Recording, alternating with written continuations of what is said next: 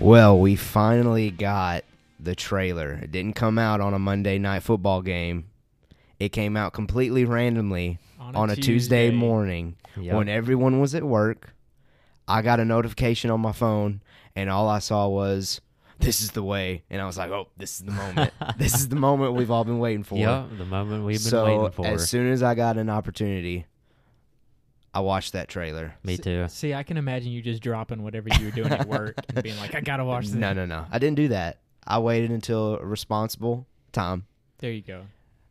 But, man, I enjoyed every single second of it. Mm-hmm. All right, join alongside me this week on Mando Talk. So welcome back, Ugnaughts and Jawas. We're going to have a great show. We're only focusing on Season 2 trailer reaction review. So joined alongside with me to do that, returning guests, co-host at this point, Brennan Anderson sitting across from me. What's up, guys? Jacob Keller. How's it going? It's going great. I'm excited to finally talk about this, number one, because it came out on a Tuesday. So I've been itching to just like sit down and nerd out with other people. Yeah. What I did was I waited until after work. That way I could actually watch it and not be distracted from anything. Okay. But first thing I did when I got home, I needed to lift me up after getting off work. I got home and I'm like, I'm going to watch that trailer right now. Yeah. I was blown away. And I think there's, I think we're going to be in for some surprises. Oh, I think it's going to have a slightly different feel than the first season. For sure. If the trailer is any indication. We always talk about season one being like a Western kind of feel. Yeah. The trailer, I thought, didn't really have that. And no. I like that. I don't mind that at all. It's different, though, Yeah, there was... that's an interesting point. We do get some of that slowly walking through a town moment when Mando and the child are walking through a town with graffiti everywhere. But I think it's just that visual of graffiti that makes you think it's not a Western anymore. Like, I don't know, just that visual representation there is just different. And it's something that we haven't seen live action in Star Wars before. Yeah. Mm-hmm. And before we get too deep into it, do you want to explain those who came looking for our rewatch? Yeah. What our new kind of schedule is? We decided to solely focus on our reaction and review of Season 2 trailer tonight and this week. So next week, we're going to continue with our rewatch by watching Chapter 3 next week. And we're only going to focus on Chapter 3 because we know that that's a huge one. It's a really big, action-packed. I know it's one of Nolan's favorites. I think it's one of my favorites as well. So we're going to wait to talk about Chapter 3 until, first of all, Nolan's back. He should be back next week. Miss you, buddy. So hopefully you'll be here for that one. And then after Chapter 3, so 2 weeks from now, we're going to double up on Chapter 4 and Chapter 5. That way we're back on schedule to finish Season 1 rewatch right before October 30th debut of Season 2. Yep. Man, I got joy just saying. Like, that's so close. So it close. Is. We're almost there. Yeah. Okay, so we're going to take this shot by shot, scene by scene, throughout the trailer. And we sat down. I've watched it now about 50 times, it feels like. But in reality, it's probably been about 20, 25, somewhere in there. Jacob, how many times have you seen it now? I think about 6 or 7 times now. And then I'd say probably like 9 after how many times we watched it here. True. We watched it a bunch before. And BA, how many? I've seen it like 2.5 or 3 times. So we're getting the whole spectrum of... That's fine. Of watch. That's what we need. We need an absolute nerd. We need somebody that's right there in the middle.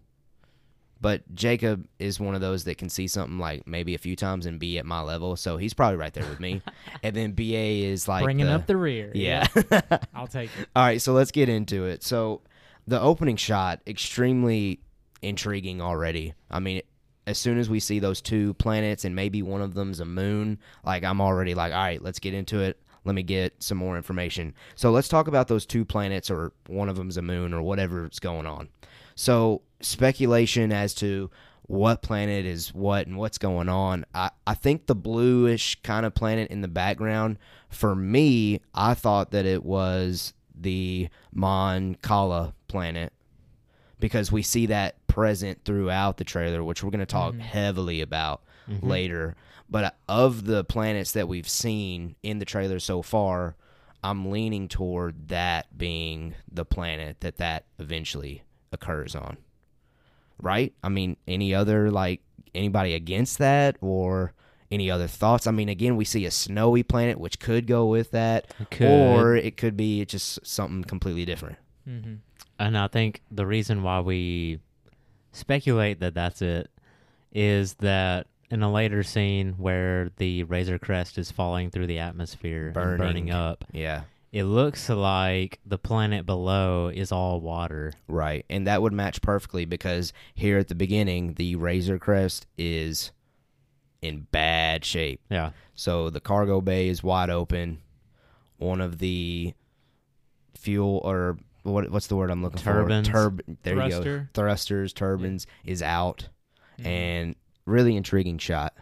Really intriguing shot there at the beginning. BA, thoughts on, first of all, which of the planets do you think we're seeing there at the beginning? And thoughts on, like, what you think is going on there with the Razor Crest right at the beginning. Well, I think we're all in agreement that that's Mon Cal. It makes the most It makes the most sense because we do see that heavily in the trailer. True. And I'm led to believe that Mon Cal is going to be a kind of a focal point of this season. We'll probably see multiple episodes on that planet. I think so. I think Navarro 7 was our main planet in Season 1. I think Mon Cal might be Season 2's main planet. So I'm excited for that because I'm pretty sure if you go back to when Mando Talk first started, we got a hint at Mando having a bounty on a Mon Calamari prince or something along those lines. I'm pretty sure we speculated that one day in the show we would be going to that planet of Mon Cala. Yeah, we did. I remember that. So maybe for once we might be right about something. And if we are, you know, us here at Mando Talk, we're going to be ringing that bell. We'll finally have gotten one right. Yeah. 1 for 1, baby. Yeah. Actually, it's like 1 for 50, but... but we'll take it. All right, so we keep moving along. Well, so that makes me wonder, who is it that was... the bounty, the prince? Going after the Razor Crest to make it that condition. Oh, I got you. Yeah, so we've got to have something that happens before we get to Mon Cala. Yeah. We got to have something of relevance going on. Maybe it... I mean, I don't expect that to be the first thing that we see. In the show. And we do see that at one point, this may be jumping ahead and ruining your outline. No, it's all good. We're here just talking. But the X-Wings are flying beside the Razor Crest. Mm-hmm. Do you think that happens, like, timeline-wise before that? The Razor Crest is in great shape. I mean, it's looking sharp and clean and sparkly. We do see it with the New Republic. We see it in good shape above what we think to be Tatooine with the Bantha. Correct. And then there was another time, too, we see it in decent shape. Yeah. My only, like, hesitation to that is, man, putting Mando with the New Republic that quickly at the beginning of the show without any, like, explanation as to how that either them going against each other or working together without really a deep dive into explanation behind that, that being, like, one of the things at the very beginning, I might be like, man, I need to see some more of how this actually kind of got set up. You know what I'm kind of saying? Yeah, yeah. I don't know. I mean, there's a lot of different possibilities. But... I don't know. I mean, are we going to see Razor Crest in bad shape at the beginning of the show or in the season or at the end of the season? I think that's kind of the main kind of question there. But who knows? Yeah. And it might just be another bounty hunter because we know he still has that fob out for him too, doesn't he? From the guild? Yeah, I would say the guild. I guess it's technically not a fob, but we see when he meets Cara Dune. Not from the guild because Greef Karga canceled that. Yeah, the guild is like wiped out at this point. Okay. Yeah, yeah. But he still has the Empire going after him. True, very true. So the next kind of big thing going on that I noticed and that actually kind of we noticed, we made these notes together as we were watching the trailer. Season 1 dialogue between the Armorer and the Mandalorian or Din Djarin occurring throughout the entire trailer. I think that this part of the trailer, regardless of how you feel about like the action and everything else, them using this dialogue was executed perfectly. And here's why. They literally gave nothing away about Season 2. They only talked about something from Season 1. Yet every single person that watches the trailer knows the goal that Din Djarin and we as an audience are going on throughout Season 2. Din Djarin is trying to get Baby Yoda, the child, to the Jedi. And all of us know from the beginning what we're going to be trying to do throughout it. So the trailer executed that perfectly. Yeah. Like everyone's on board. Everyone's going into the first chapter knowing what to expect, what the mission is, and what's going to be carried out throughout the entire season. So perfect dialogue selection. Mm-hmm. And it's amazing that it wasn't even something from season 2. Right. Something that we've heard before. And we hear that a lot too with just quotes and lines from season 1, and even the few we heard from season 2 where Din's like, you know, wherever he goes, I go. Oh, yeah. There's a bunch of lines from season 1, and the little bit they gave us from season 2, they're like quotable lines. It's oh, yeah. Their writing of this is just incredible. I loved that line too. I forgot. I think that's the line that they tweeted out when they posted the trailer. Yeah. Wherever he goes, I go. Mm-hmm. It's a great line. Great line. Okay, next we see the graffiti location that we've already kind of touched on. And interesting enough, later in the trailer, I'm speculating that this is the same place as the hanging light pole person. It's got graffiti creature or whatever. Hanging light pole. We literally know nothing of what's going on right there. Yeah. I mean, me thinking, you know, watching Star Wars my entire life, I'm going to see somebody hanging off a light pole one day. Never expected to say that or see it. And it's all. And for me, I think that the fighting ring scene that we see at the end of the trailer is on the same planet. Yeah, so we got a lot going on there. And I think this is a new location. I don't think we've been there before. And I don't think it's Navarro 7. I think it's somewhere new. Mm-hmm. I'm under that impression too. But I guess we'll have more to say and more to see on that. Now, fun part here. We see, again, Razor Crest flying into desert planet. Looks like Tatooine. Great condition currently. And we see a Tusken Raider riding on a Bantha. So, are y'all 100% convinced that this is Tatooine? Oh, yeah. Okay, absolutely. Jacob says yes, B.A.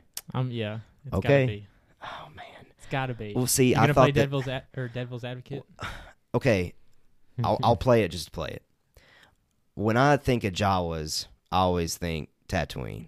Right. Well, season 1, we get Jawas, sandy planet, but it wasn't Tatooine. Yeah. But so, Jawas are also, like, dispersed, you know, like, they kind of go wherever the money goes. The Tusken Raiders don't really do that. So where do they go? Like, where do they follow? They just follow... Sand. The sand. It's rough. On Tatooine. Of course. Yeah, Anakin doesn't like it. It just gets everywhere. Listen, just to play devil's advocate, no, it's not. No, I think it's Tatooine. I mean, you can't have a Tusken Raider and a Bantha and it not be Tatooine. And with everything that we are hearing about Boba Fett and Cobb Vanth and all this kind of stuff, and first of all, that cliffhanger that we get at the end of chapter 6 in season 1, I believe, where it's the spurs and the cape, the spur sound, that walk up. Oh, yeah. Yep. I mean, we're going back at some point, so why wouldn't we go ahead and go back? Right. So, yeah, I think it's Tatooine, and obviously I think it's kind of a dead giveaway once we see the Tusken Raider. But, again, just to play devil's advocate, it's not Tatooine. See, but in Star Wars we see, like, species on different planets, so it's hard to establish what planet. Right. Not just the species. But with, like, animals, like the Bantha, do we see that any other way? And, like, with other animals, do we? That's an interesting point. So if the Tusken Raider wasn't on the Bantha, I think we could hear an argument for it not being Tatooine a little bit better, but because it's on the Bantha, I think that's like absolute Tatooine. Yeah, for sure. But Tusken Raider, it is interesting that you kind of say that. All the other species that we see outside of their original planet, except Tusken Raiders. Mm-hmm. Generally, at least. I'm sure there's another one out there. Yeah. Live action. But anyway, moving on. Snowy planet. We see the Razor Crest again. It's kind of coming to a rushing crash, or it's not crashing yet, but it's rushing into the land. So we don't really see it land or crash or smoothly. We don't really know what's going on. Mm-hmm. But we get this snowy planet shot and two kind of speculations as to what this planet is currently. And I would love to hear your thoughts. And I know we've talked about this off air, so I think I kind of know what y'all are going to say. But the first option that a lot of people are saying is Ilum, which is the planet where Yoda would take his Padawans to get their kyber crystals, which we've now come to know that eventually the Empire got control of Ilum, eventually the First Order got control of Ilum, and they turned it into Starkiller Base. So if it is Ilum, it's got to be there in that in-between where it's transitioning into Starkiller Base, because we're about 25 years away from The Force Awakens at this point, and I can't imagine that being a overnight process. Yeah, that's true. So if it is Ilum, I think we're going to see some remnants of First Order or Empire or whatever going on there. Wow, that'd be neat. Okay, so that's one possibility. Another thing with the Ilum, we also see it in Jedi Fallen Order. Correct. Cal Kestis bounce on that. A pilgrimage there to find kyber crystals. And once his, you know, his, what is it, his master, I think, his lightsaber gets broken, so he has to go there and make his own. And we see the Empire tail him there, so they know that that planet exists. If this happens after Cal Kestis makes his pilgrimage there, very true, then it will be on their radar. But I think before then they didn't know where it was at. Okay. So. Yeah. See, I don't even know if I've gotten to that point in Jedi Fallen Order, because remember, I haven't finished it. Right. But I did know that it was in there, because I'd seen spoilers online. But yeah, that's where you get to start customizing your lightsaber color. Okay. You get there. But I got you. It'll be interesting to see where in that timeline that, like when Dan goes there, if he is going to Ilum, or and then when Cal was there, because if I'm remembering right, and I'm sure people know better than I do, but I think they didn't know about it until Cal went there. Okay. And something on his ship led them there. They were able to track it. Well, Cal is definitely there before A New Hope, correct? So it's after Revenge of the Sith. It's after Order 66. Correct. So it's before A New Hope. So Din Djarin's definitely there after Cal Kestis has been there. So the Empire's well aware of it. Okay. So I think that's one option, is Ilum. And it makes sense. If Din Djarin is looking for the Jedi, why not go to somewhere where we know that Jedi would go to finish their weapons? Yeah. So that's option number one. Option number two, and I thought of this before I heard anyone online think of it, but then once I saw more people think of it online, I was like, okay, maybe my idea or thing that I thought of kind of when I saw it might actually be smart, might be pretty cool. And I think it would be really neat if this was the moon that we see Ahsoka on at the end of the Clone Wars. Oh. Now, we know with the Clone Wars, when they initially kind of crash-landed there, it was like deserty, wasn't it? But then, like, over time, it became snowy. Or was that just like... No, or was that just the debris from the crash? I think you might be right. I believe it was deserty first. Yeah, and then the seasons changed. Then seasons changed, which was weird to see for Star Wars, because usually the planets just stay the same regardless. Yeah. But what are y'all? What are your thoughts on, first of all, do you think that the planet or the moon, because they've confirmed that Ahsoka crash lands on a moon, do you think that it being that moon is a legitimate possibility? Well, I'll go ahead and default to Jacob, because I'm not as huge on the Clone Wars. Okay. I know I've missed a few in that last season, so I'll default to someone with more knowledge. Okay, Jacob, what do you think? I think unless he's going to, like, the North Pole of a planet that's has seasonal changes like that. Moon, but yeah. Well, whatever. A planet-sized moon. That, no, I mean, I think Ilum is a better shot. But wouldn't it be cool for it to be the moon? It would, yeah. Because, man, that would make perfect sense to transition Ahsoka into the show. Mm-hmm. But, yeah, I think I am leaning more toward Ilum. Because that's a lot of ice.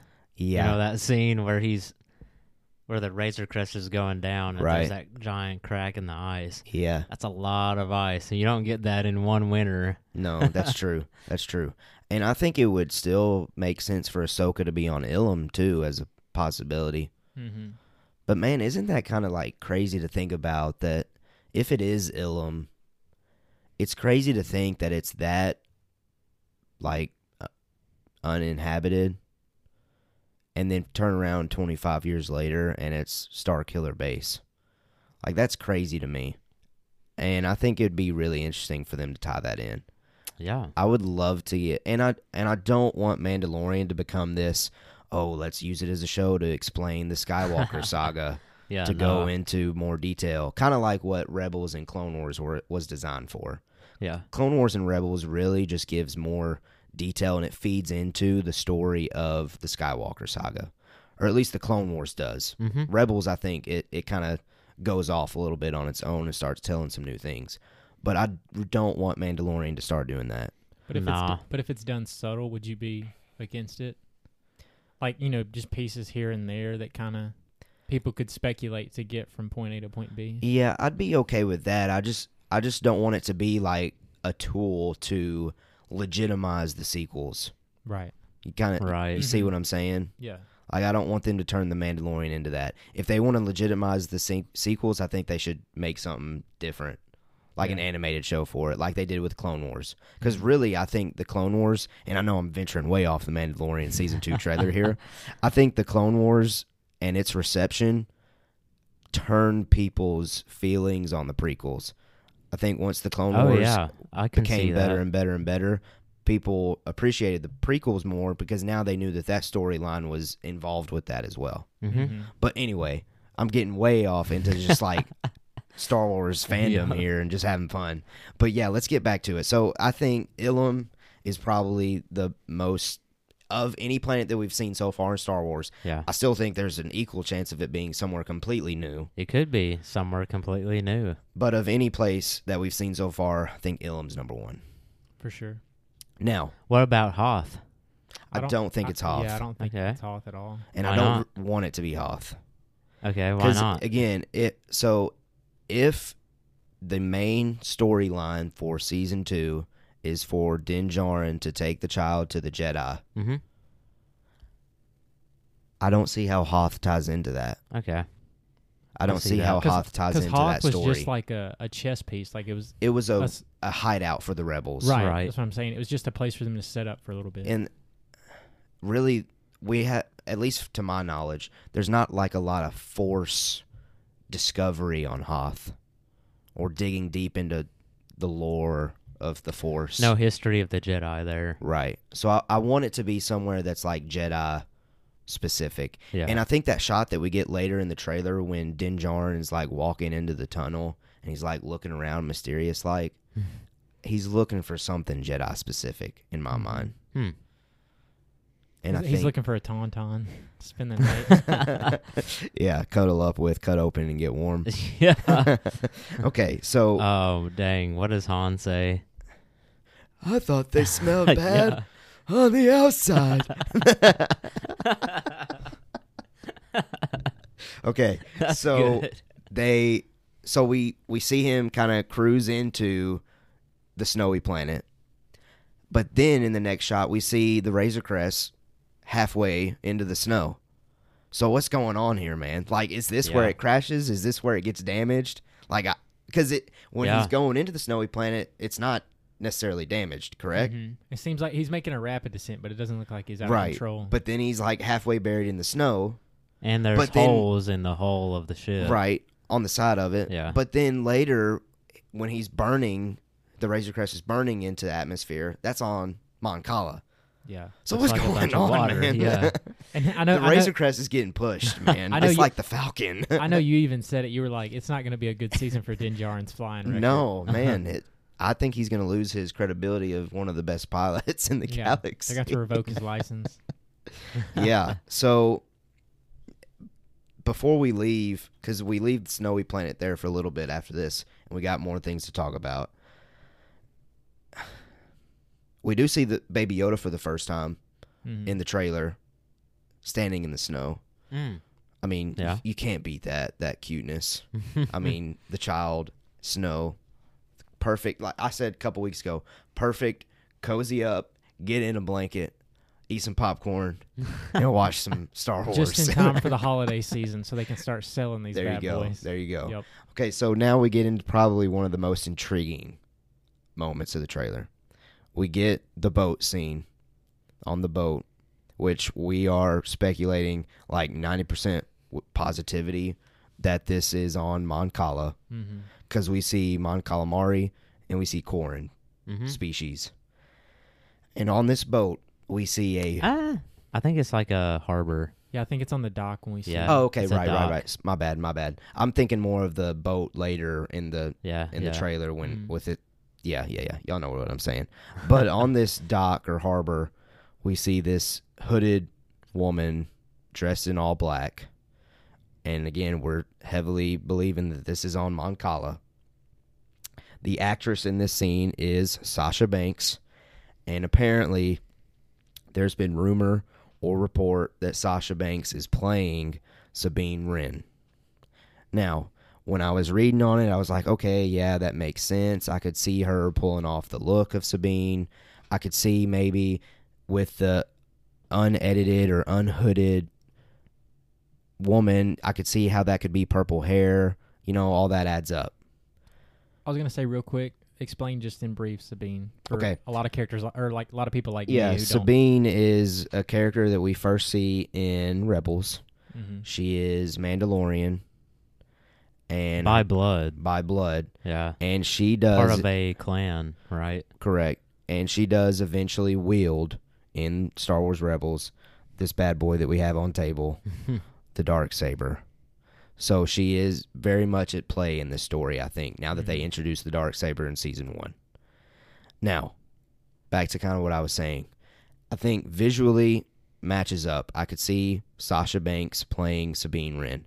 But while we were watching this and writing these notes down, Jacob brought up something that I hadn't even thought about.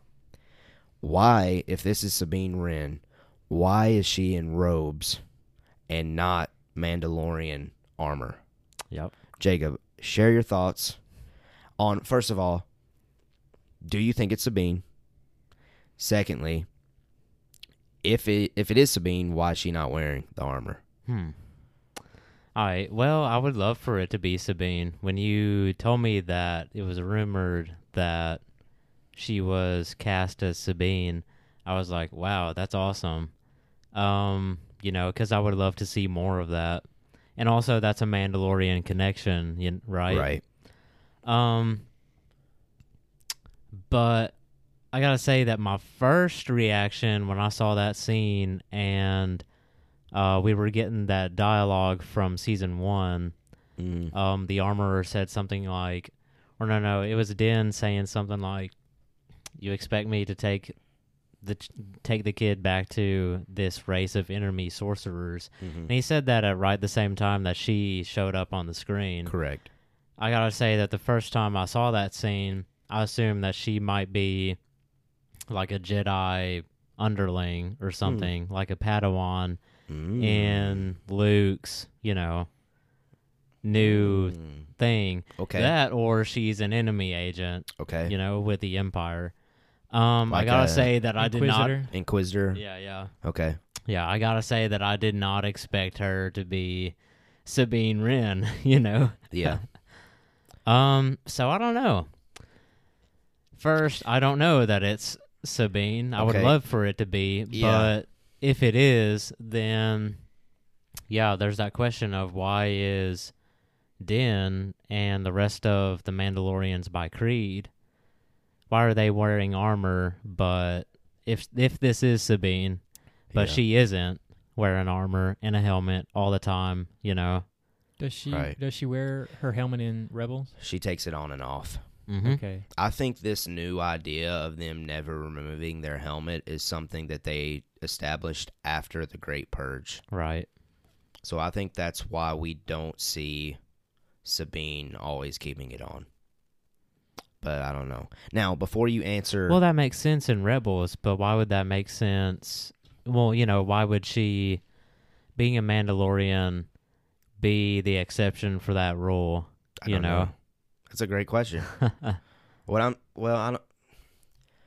think that we're going to find out that maybe it's like a clan-by-clan basis. Like some clans have... some rules and some clans have different rules, maybe. Or it could be like a culvert by culvert, you know. Isn't that the word that they call it? Maybe. Something like that. Yeah. Now, go ahead, B.A. I was about to say, it might be an age, like, generational thing, too, because she seems a lot younger than Mando. Yeah, I could see that. So it may just be, like, she's less strict, more Mando's more conservative. Now, Which, if it were Sabine, wouldn't she be older? That's what I was just thinking too. I literally just thought that. In Rebels, she's like 18. Yeah, she's like a teenager. Teenager, maybe early 20s when the show finishes. But this is 5 years after Return of the Jedi. She was 18 during A New Hope, so she would... No, that matches. That's fine. I think she would be about that age. Okay. I think that's okay. So initially I didn't think it was. I was kind of with you. Is she younger than Dan? Oh, I think she would be. I think she would be. Or maybe they're around the same age. I was just saying that could be one explanation why she's sort of like more lax, like it may have been. Yeah. As the Mandalorian like people went through the purge, it sort of became less and less about like... I can see that. The fundamentals. Or maybe it's like, I don't know. Maybe it's like Mandalorians by blood have a different set of rules that they follow because they have to blend in with normal people. Whereas if you're a Mandalorian wearing Mandalorian armor, you're going to stand out, right? True, especially when it's all Beskar. Yeah. I don't know, man. But there was something that I wanted to bring up while you were talking that I've completely forgot. But, man, it would have been one of those great moments, great points. I hate when that happens. You should have done it. Well, I didn't want to interrupt him, and now I can't think of what it was. Uh-oh. Man, that bums me out. Okay, so we were talking about Sabine Wren. Yeah. Let's run it back. No, I'm just kidding. Maybe it'll come to me later. But, man, would it be... Oh, I got it. I remember it. Got it. So you said that there was a possibility for her to be a Padawan for Luke. Yeah. What if it's just a Padawan for Ahsoka? And Ahsoka's not connected with Luke Skywalker. She's just still kind of doing her own thing. And it's just only Ahsoka's secret Padawan. And there's your transition into how Ahsoka Tano comes into play for The Mandalorian. Yeah. I think that could be a possibility as well. So... I would be surprised if it's not Sabine because I'm hearing so many people report that it is Sabine Wren, but I still wouldn't be surprised if it wasn't. Wait, so you're saying a Padawan for Luke? Isn't that after? He was saying that it was possible for her to be a Padawan in Luke's kind of training. Right. Luke before he. This is before. This is after Return of the Jedi. The Mandalorian is. Okay, I'm so confused. Mandalorian is after the fall of the Empire. Right. Okay. So this is when Luke is now the only Jedi alive. Okay. And he's training the next generation. For some reason, I got hung up on it being like before A New Hope. Because I think we were talking about Jedi Fallen Order, so you were stuck in that timeline a little bit. Okay. All good, man. Gotcha. See, this is why we need these different levels, man. We're here to help. Like I said before, bringing up the rear, I was lost for a second. No, you're good. You're good. So I think there's a bunch of possibilities with this character. And I would love for it to be Sabine, like you said. Yeah, me too. But I would also love for it to be somehow a Jedi individual, a Force-sensitive individual. Yeah. Or what if it's an Inquisitor? Again, still Force-sensitive, though, right? Yeah. A little bit, at least. Okay, let's move on, though. We could spend all night just talking about this hooded figure, and we'll probably talk about it next week. We'll open the show with, like, who do you think the hooded figure is this week? And we'll do that until season 2 hits. But we'll see. Now, we keep going throughout the trailer. The next interesting thing for me, we see Razor Crest with TIE Fighters. So the New Republic has been established at this point. You mean X-Wings?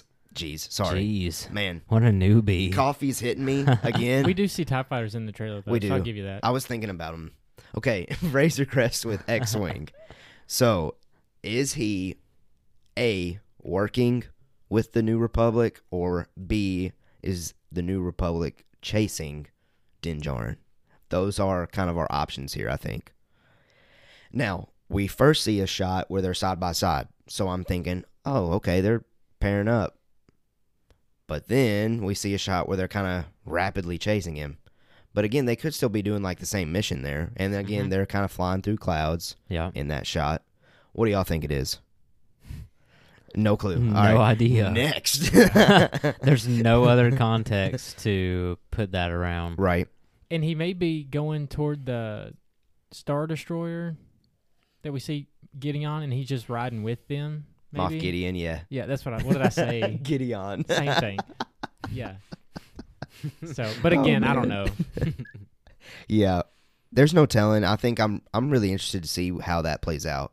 Now, we see Din Djarin next on a speeder on Tatooine, or Desert Planet. Now let's talk about this, because it's blowing up on the interwebs. People are speculating that we see Boba Fett's jetpack and Boba Fett's helmet on the back of this speeder. Now, that would 100% line up with all those reports and rumors that Hollywood Reporter released back in the summer. That's a very legitimate source. That's not just some, oh, click our website so we can get some money kind of reports. That's a legit article. Yeah. So it would tie in perfectly. But we didn't see any, like, wow, there's full-on evidence to Boba Fett in Season 2. Well, I don't know.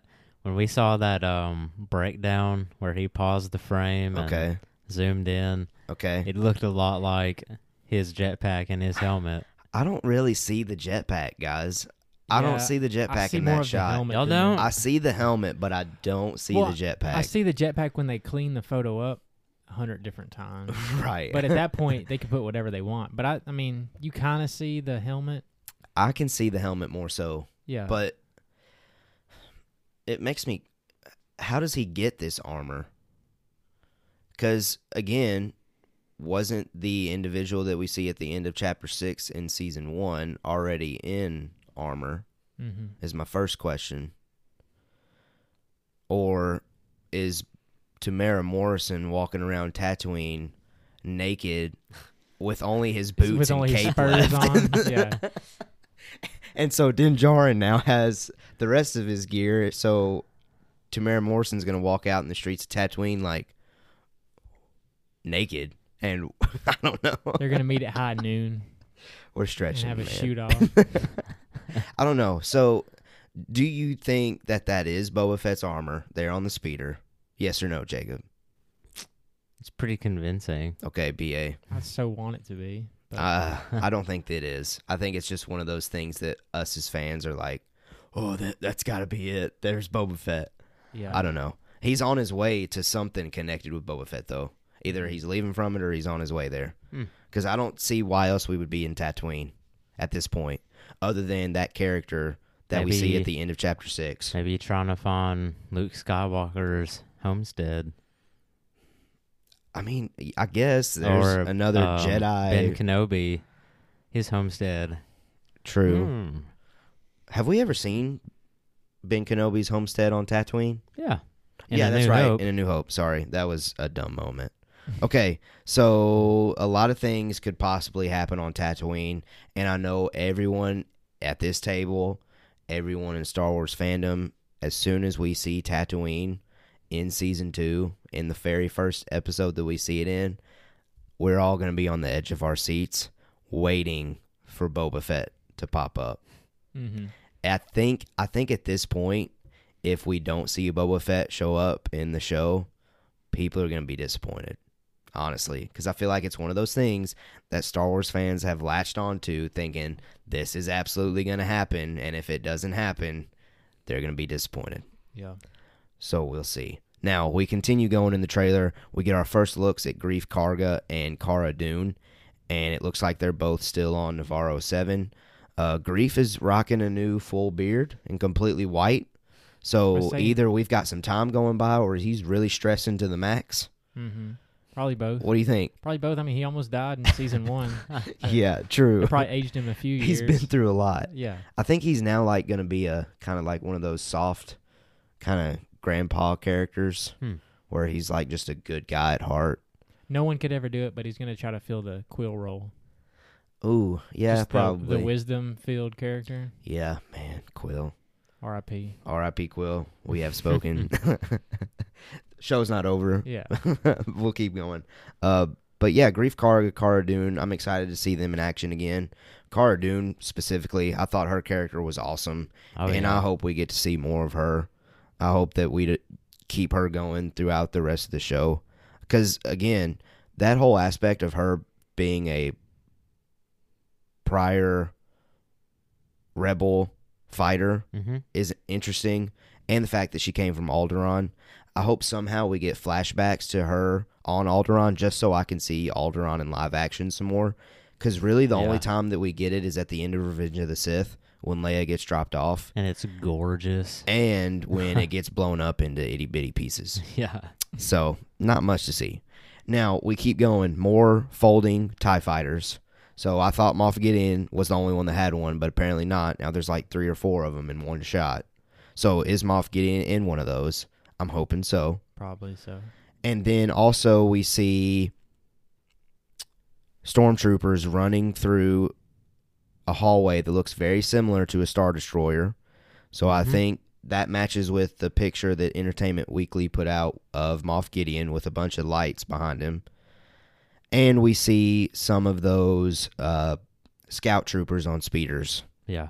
Hey, do we also hear, like, that alarm? We do. We hear the Imperial alarm. Yeah. So all back to back to back to back, we get all of these Imperial references all in that one shot. And also thrown in there, we see Mando take off in his jetpack, which I guess he's full-on committed to using that thing. So, man, I can't wait to see that. Because we see Boba Fett live action use a jetpack for a little bit, but not long enough. And so that'll be interesting to see. When Din used it in season 1, it was kind of sloppy. He didn't look sloppy this time around. No, he looks like he knows what he's doing. So that'll be interesting to see. Now, again, we keep going in the trailer, and this is where the light pole scene happens, and I still have no clue what's going on with it.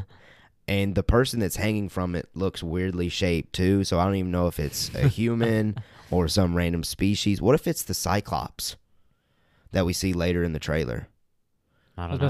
That's what I was about to ask. Do you think he's shaking somebody down, or do you think he's helping somebody out? Oh, so you're saying that he's getting the person down from the light pole. Right. Do you think he's rescuing somebody, or do you think he's interrogating somebody? I'm leaning toward the interrogating. I'm hoping it's interrogate. Yeah. I think it's interrogate. He's going to pull like a little Dark Knight, hang him up. Yeah. Yeah. Where's Ahsoka? Yeah. But yeah, I mean, like you said, the form is just, we don't even get to see the head of the creature or person, whoever it is, so there's no even speculation. Probably there. On purpose. Yeah. Okay, now to wrap up the trailer, my favorite scene of the whole thing. We walk into Gamorreans fighting in a ring. We see Cyclops and his guards, and now when I was watching the trailer a bunch of times, I tried to pause it and see if maybe his guards had, like, pins on their gear or anything to give away, like, who their allegiance was to. It's not anything that I've kind of seen before. So I do think it's a possibility that it's a new, like, crime syndicate or cartel or something along those lines. I was about to say, it looked kind of underworld, just what they were doing there. I mean, So I think it's a new group that we're going to see, which I'm excited for. I hope Mandalorian sticks to introducing new things, even though we've kind of talked about a bunch of different things that we've seen before in Star Wars just coming into the show. And then we get this great Baby Yoda moment.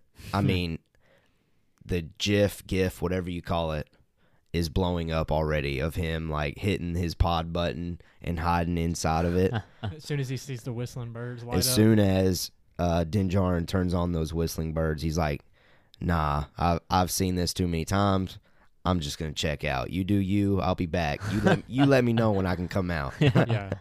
You're not getting my help this season either. I'm not doing my little baby hand thing to save you. You got to take care of it on your own. Yeah. I think that's kind of interesting that the child's not getting involved. I thought that, you know, the child was still going to be like his little protector a little bit. But nah, he's like, nope, you got it. I think it just adds the comedic relief in. It was a comedic relief in the trailer. I busted out laughing the first time I saw it. Yeah. And maybe it's like, maybe he's thinking, because we still don't know its gender, right? Maybe it's thinking, all right, you put yourself in this mess this time. I'm not helping you this time. Very true. Very true.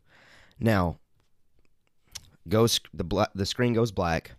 We just hear Mando using the whistling birds, beating up people, and then we see it come back, and he stabs Zabrak right in the heart. but really right in the nipple. Let's be honest. Yep. His nipple's gone. He ain't getting that nipple back.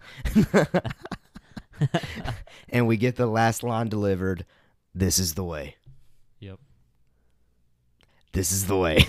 Oh, this is the way. This is the way. Looking for us to back Yes, thank you. I appreciate it. So overall, I'm excited for season 2 of The Mandalorian. I think the trailer did its job 1,000%. Now, was this trailer, if you remember, I know this is a random question, was this trailer as good as season 1's trailer? Like, are you equally excited for season 2 as you were for season 1, or more so? I think more so. Ooh, okay. That's just because I have a foundation to establish what The Mandalorian is and what the show's going to be, and now there's, I guess you can call it expectations are with it now. Yeah. But the trailer lived up to the hype, in my opinion. Jacob? Well, I never like to have high expectations. Because it only lets you down. Just because of what Disney did. With the sequels? Wow, we had to get negative. Man, we were going so good. All positive vibes, man. But yeah, I mean... you know what? I think I'm looking more forward to it. Okay. Because just like what BA said, you know, we've got season 1. It was awesome. And yeah, now we've got that expectation. Let's see more awesomeness. Yeah. It is a different aspect watching this trailer and seeing all these familiar characters pop up that you're fully invested in now. And being excited to see them to continue to grow and get fleshed out. I do think I am more excited for season 2. We'll see if that holds. And I'm sure they'll continue to release new, like, TV spots and maybe a possible other trailer before the show finally premieres, to where we get itty-bitty tidbits here and there where we're like, okay, yep, we're in this. 100%. This is going to be epic. Yeah. But we'll see. I mean, this could be the only thing that we see. It took us, what, a month until the show finally comes out that we get anything? Yeah. I was very surprised that it held off that long. Yeah. But I'm glad it's finally here. One thing, too, that we haven't talked about is in season 1, their sort of promotional things. They had, you know, the Mandalorian text with Din Djarin and Baby Yoda in it, and it was like that sandy color of Navarro 7. Yeah. My question for you guys is, it's kind of blue this time, and it looks like calamari. Mm-hmm. Do you think that that's where the vast majority of this season will take place, or do you think that it'll be a lot more moving? And maybe that's his first destination? Yeah, so we kind of counted this up before the show started. Mm-hmm. We see a possibility of 5 or 6 different planets, all just in this trailer. Yeah.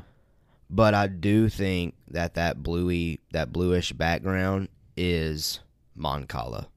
I said calamari earlier. Yeah, you said the species, but you're good. Yeah. We know what you mean.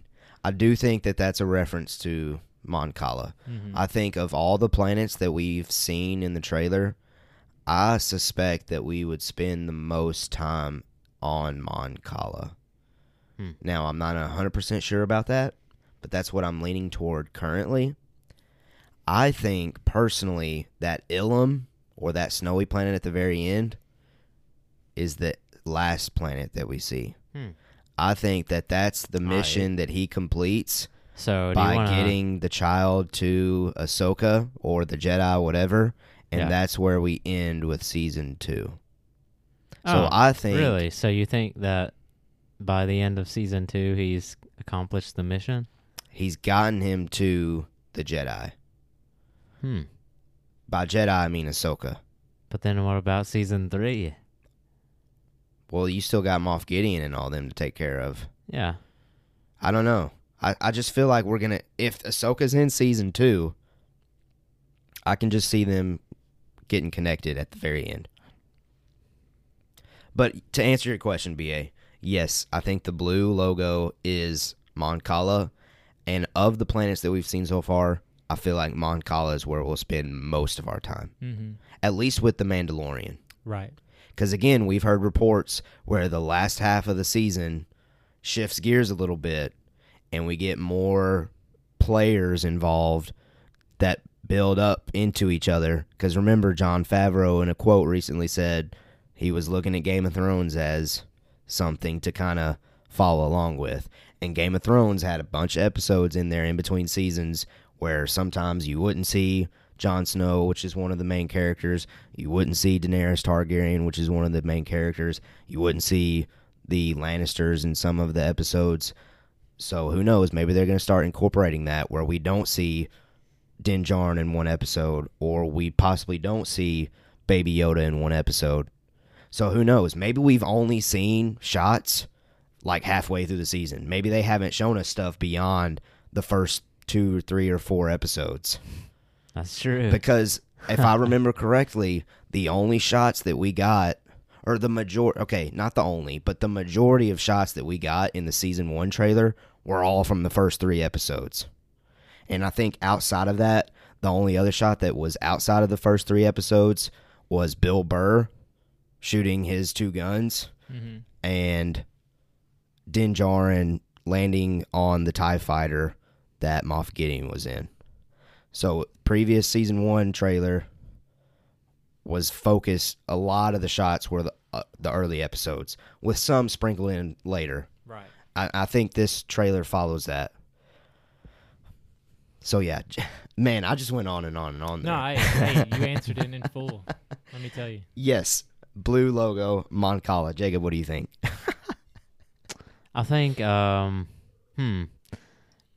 want to try to, like, arrange an order of events that you think this trailer? I can't do that. We all know we're going to be wrong. Yeah, we'll be wrong. I think we've all kind of formulated one in our heads, and I'm sure our listeners have already done it if they've watched the... Yeah. I don't know, man. I haven't really done that quite yet. Yeah. Maybe that's something we should save. Yeah, it would take filling in. It would take a lot of filling in the blanks, which is a lot of assumption. And, you know, me personally, I would rather just wait. Yeah. You know, keep those places that we know we're going to be going to in the back of my head.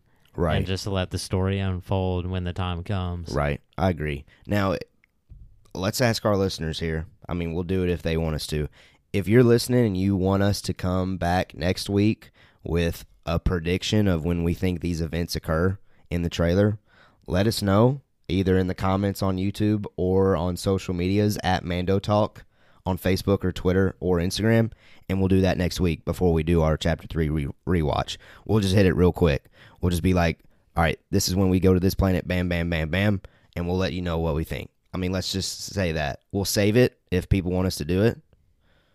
If not, we won't do it. Because I think as a fan, I kind of enjoy not putting the expectation on this is what I expect to happen. Yeah. Mm-hmm. I kind of enjoy just sitting back and watching it. At this point, you're kind of like having to create your own story to try to justify why you think one place comes after the other, you know. Right. I agree. Okay. Any other closing thoughts before we wrap up this week's show? I believe that's all that I have, man. I'm really excited. Yeah. Trailer did its job 1,000%, executed perfectly. It did what a trailer's supposed to do. It has everybody wanting more, which means it succeeded. Mm-hmm. Jacob, your closing thoughts on Season 2 trailer? Really looking forward to Season 2 of The Mandalorian. It's going to be a fun one. This is the way. It's going to be... Yeah. It's going to have a different feel than the first season, I'm telling you. I think so.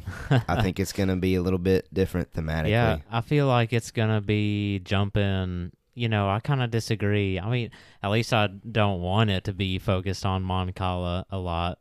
Okay. But I have a feeling that it might be hopping around at equal fast pace. Nice. You know, fast-ish pace compared to Season 1. Okay. I kind of feel like that might be what happens. Yeah. Let's just not have Rise of Skywalker pace. Yeah. Let's like enjoy the moment for a little bit instead of going pow, pow, pow. Yeah. Scene. Yeah. Zoom. No faster than like a planet for each episode. Yes. Right. They stuck like true to that with Season 1. Yeah. Mm-hmm. And I enjoyed that. Well, for the most part. Mm-hmm. All right, BA, your closing thoughts on the trailer. And Season 2 in general. I mean, the trailer came late. I think all of us can agree on that.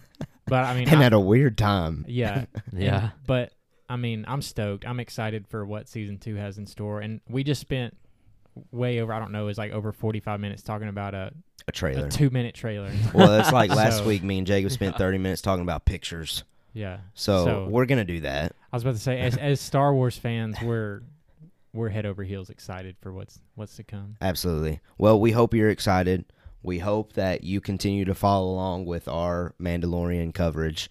We're going to pick back up next week with our Chapter 3 rewatch.